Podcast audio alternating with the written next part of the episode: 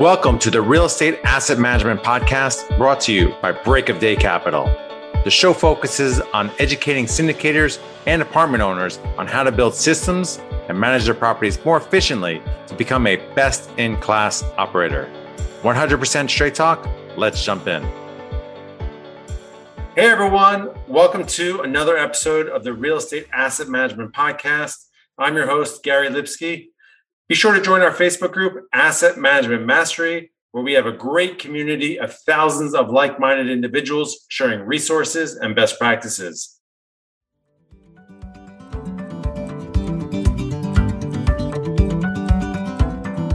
Choosing the right insurance coverage for multifamily properties isn't that complicated if you know who to talk to. At the Garzella Group, we're uniquely qualified to help you navigate the range of policy choices you have, and we're committed to saving you 30% in the process. We do intensive market research and have nationwide relationships, so we can find coverage other insurance brokers simply can't. We should talk. Go to quotenow.biz and we'll start the conversation.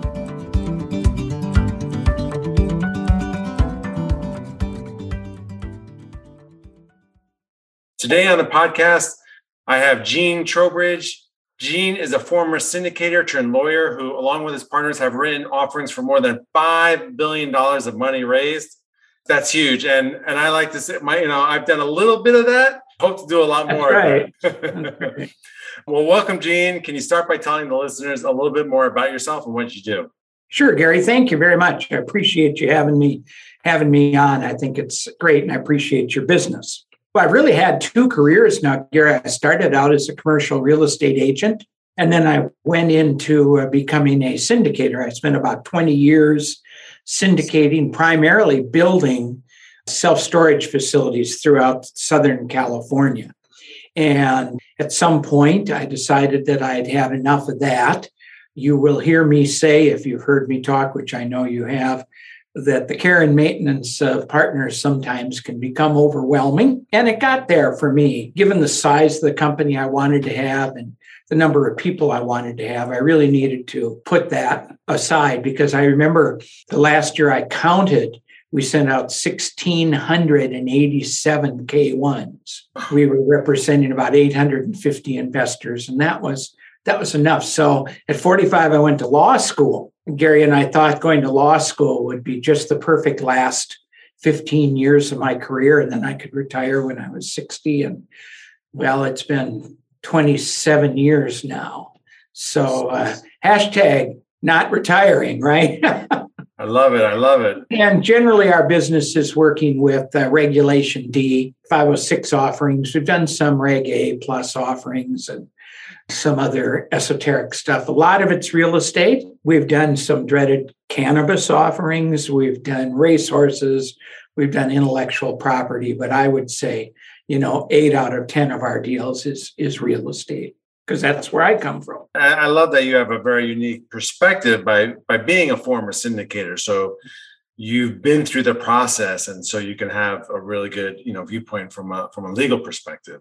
Well, hell, Gary, I made all the mistakes. So I know, uh, I know, I know what's going on, you know. So, and I can sense when one of my clients it's not really a mentoring thing, but it, it's close to. I can really sense when one of my clients is getting close to the verge of making a mistake for one reason or another, and hope I can reel them back, you know, from that. Well, let's let's dive in and let's let's talk about asset disposition. I was mm-hmm. lucky enough to sell two properties this year, you know obviously there's there's a lot of work that goes into the disposition of an asset just just like when you purchase a property. It's not all like hey sit back go on vacation and, and, and chill. There's there's a lot of work that needs to be done to make sure you know you get to the finish line and you close out the books and do everything nice and neat. So let's start with the operating agreement. When you're getting ready to you know sell an asset what do you need to do with the operating agreement? Well you need to read it you need to read it. And depending upon the client, my client, or someone else, the operating agreement will say that there's an expected holding period. You know, you have an acquisition strategy, you should also have a disposition strategy. And so you have a pretty much of a range three to five, five to seven, something like that years. And uh, that isn't a guarantee. That isn't anything. It's just something that you tell the investors so that they have an idea that you're not going to have their money forever. Okay, that's one of the big uh, the big concerns that there's money is going to be tied up forever. But one of the interesting things I find is people, because it says it in the operating agreement, three to five years. Boy, that three years comes and we're looking to sell. Well, I think there's an issue. I think from the real estate side, if you sell and give all the investors their money back, what do they do with the money then? If the property is doing well, why would you absolutely have to sell at three year? And there's a whole analysis in the real estate world of how to determine the selling point, and it, it's all based on opportunity costs. What can you do with your money? So I'm a little concerned about that when I see syndicators uh, rushing to get the property sold right away and then I wonder what the investors can do with the money because I'm not sure the investors want their money back if there isn't any way they can uh, reinvest it. So you have to read what does your PPM and what does your operating agreement say. Then you have to get into the section, Gary, where we talk about voting rights. Does the operating agreement give Gary the right to make a decision to sell, refinance, or exchange exclusively on his own choice? Or do we have a vote?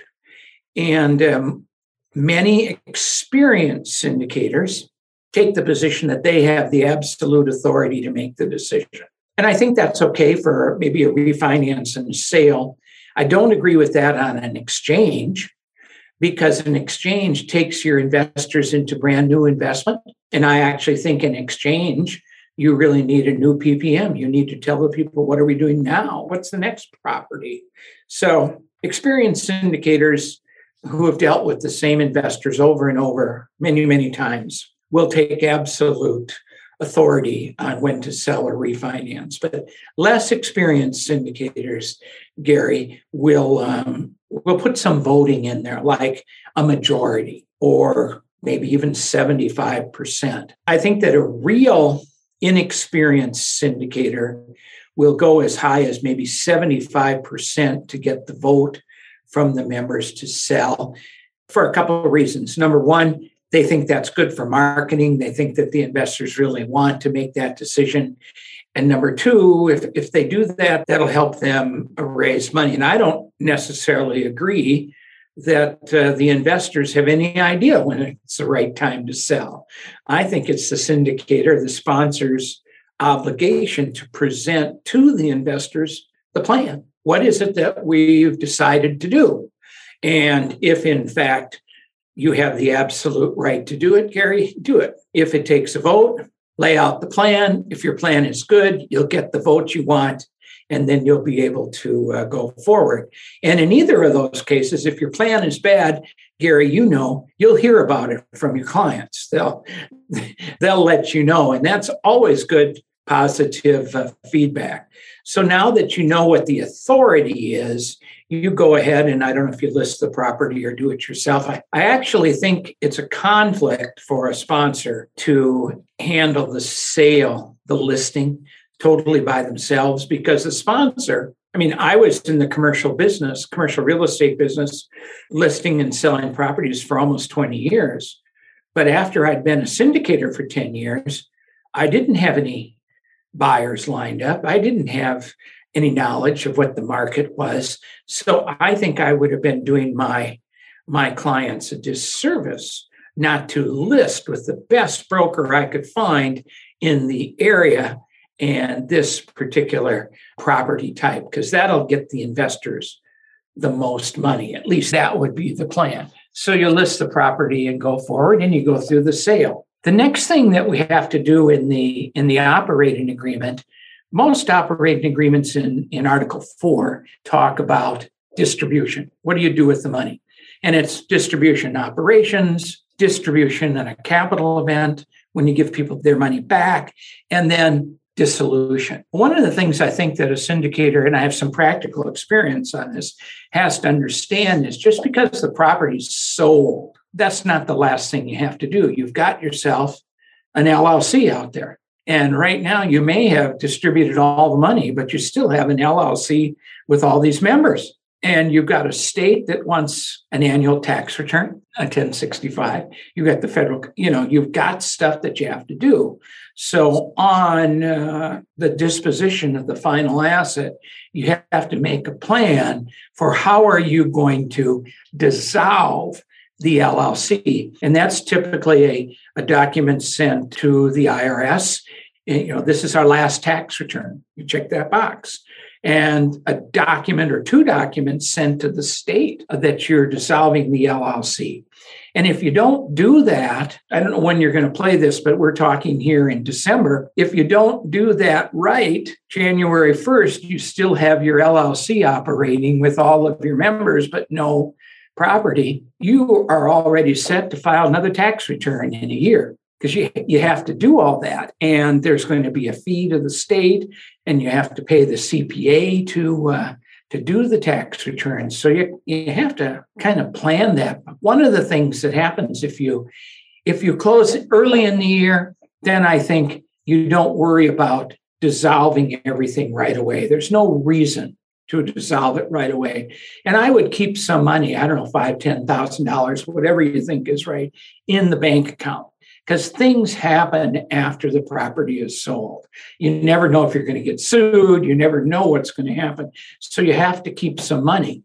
And of course, you'd have to keep the money to pay for the final tax return and all that. If you close at the end of the year, I wouldn't advise you to close out your, your LLC because you really need that LLC around for a while to catch up on anything that might happen so that you still have the asset protection.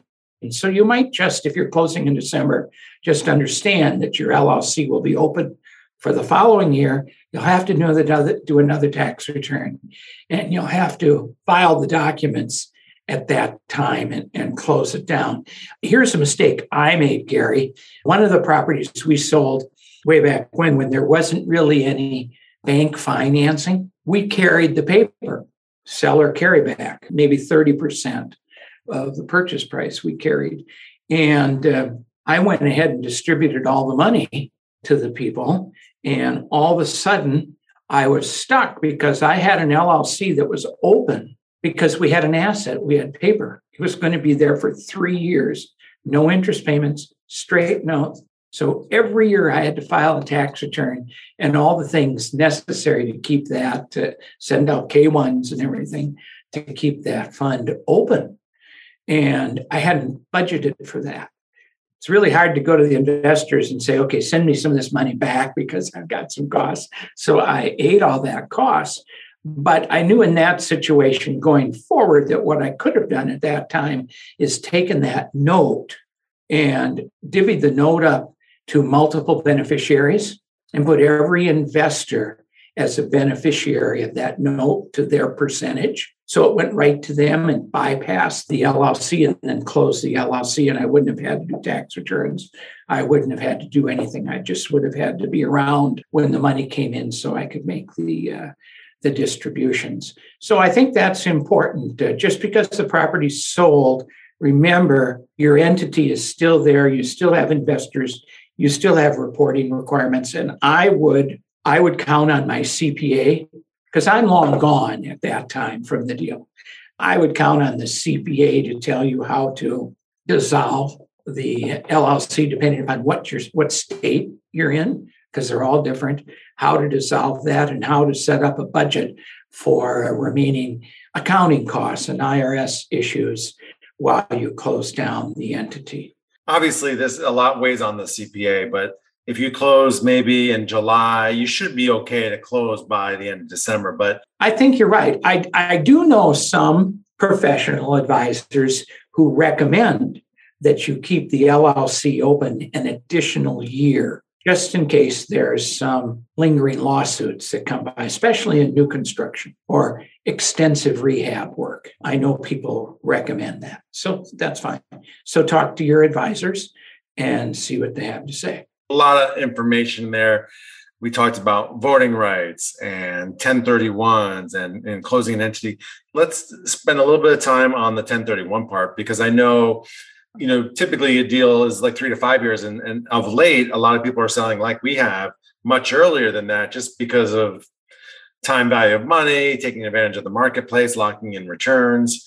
And so if you do want to do a 1031, and sometimes depending upon your your sponsorship team, you may want to do it, you may not, but you know, let's let's say you have about 80% of the people that still want to move forward with a 1031 talk about that process because i know you can like sure. buy out some people and and and how to make it nice and neat as best as you can we do one of those at least every month because if you've bought property from oh 2015 until now you've got equity and so the people might be interested in in transferring that equity to a new property without paying taxes. So that's where the 1031 tax deferred exchange comes through. Well, as I said, it's it's really a new offering. You'd have to go to the investors and lay out your plan and see what they have to say. And I think you'd need to do a new PPM, a new subscription agreement. You would use the same operating agreement. You just you may modify it at the time. Maybe the first deal it called for a preferred return. But Gary, in this next deal, we're not going to do a preferred return. So you may have to amend the operating agreement. But I think it's a full set of documents to do the new uh, the new deal. And there's really three ways it can go. Number one, everyone goes with you, and the entity which owns the property sells. All the money goes to the accommodator the entity finds another property to buy, the accommodator sends the money to the escrow, and you close on the next property.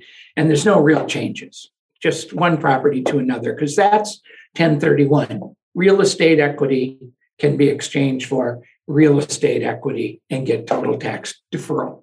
Cool.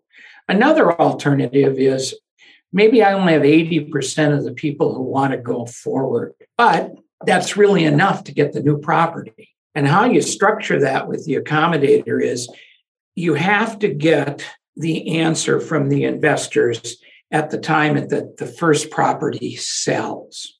If you're not going to go, I need to know now, and I need to know how much money we're going to give you. If you're going to go with us, then all the rest of the money goes to the accommodator.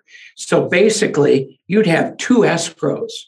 You'd have an escrow to sell the property or the part of the property for the people who want to cash out and escrow to uh, sell the property for the people who want to do an exchange. And then the accommodator doesn't want the money that's going to go to the people who want out. Escrow will send you the money and you just write the checks. The accommodator just wants the money that goes in the new deal. You know, the rule on exchanging is you have to go equal or greater in value in the property you acquire are equal or greater in value to the loan that you take. Well, by doing two escrows, you cut down the size of what's left to exchange, right? Because some of the people, let's say 20% of the people, you're selling a $10 million property and 20% of the people want the money back. So we're only worried about exchanging $8 million of value and that proportion of the loan. Okay. And that's important because you could just simply do that. That's the second alternative. People leave, fine, but there's enough people left to do the exchange. The third alternative is enough people leave and now you don't have enough money to do the exchange. What do you do then? Well, that's fine and that's done. You do the same thing. You have the two escrows money goes uh, to the investors who want to leave, and then the rest of the money is in the accommodator account, but it's not enough to buy the new property at the size it has to be and the loan that it has to be. So you go out and you modify the operating agreement and you bring in a new class of investors. If you can imagine, Gary, your, your operating agreement at the time of the sale has class A investors and Class B investors. And the Class A investors who came in, they all now have a capital account. It's been years and things have been going on, and they have a capital account. Well, the new investors are just bringing in cash. So, how do you do, deal with that? My suggestion, based on the people I talk to, is just add a Class C investor. Class C investors come in, their new money, their cash establishes their uh, capital account on day one, and the accountant keeps track of A and C as investors and B as the manager, and it just goes forward. You don't have any problem doing that. The only problem you can have, depending upon the state, is some state laws say that if more than a certain percent of the LLC changes hands, like California, 50%. If more than 50% of the LLC changes hands, the LLC is dissolved. Well, you better think about that.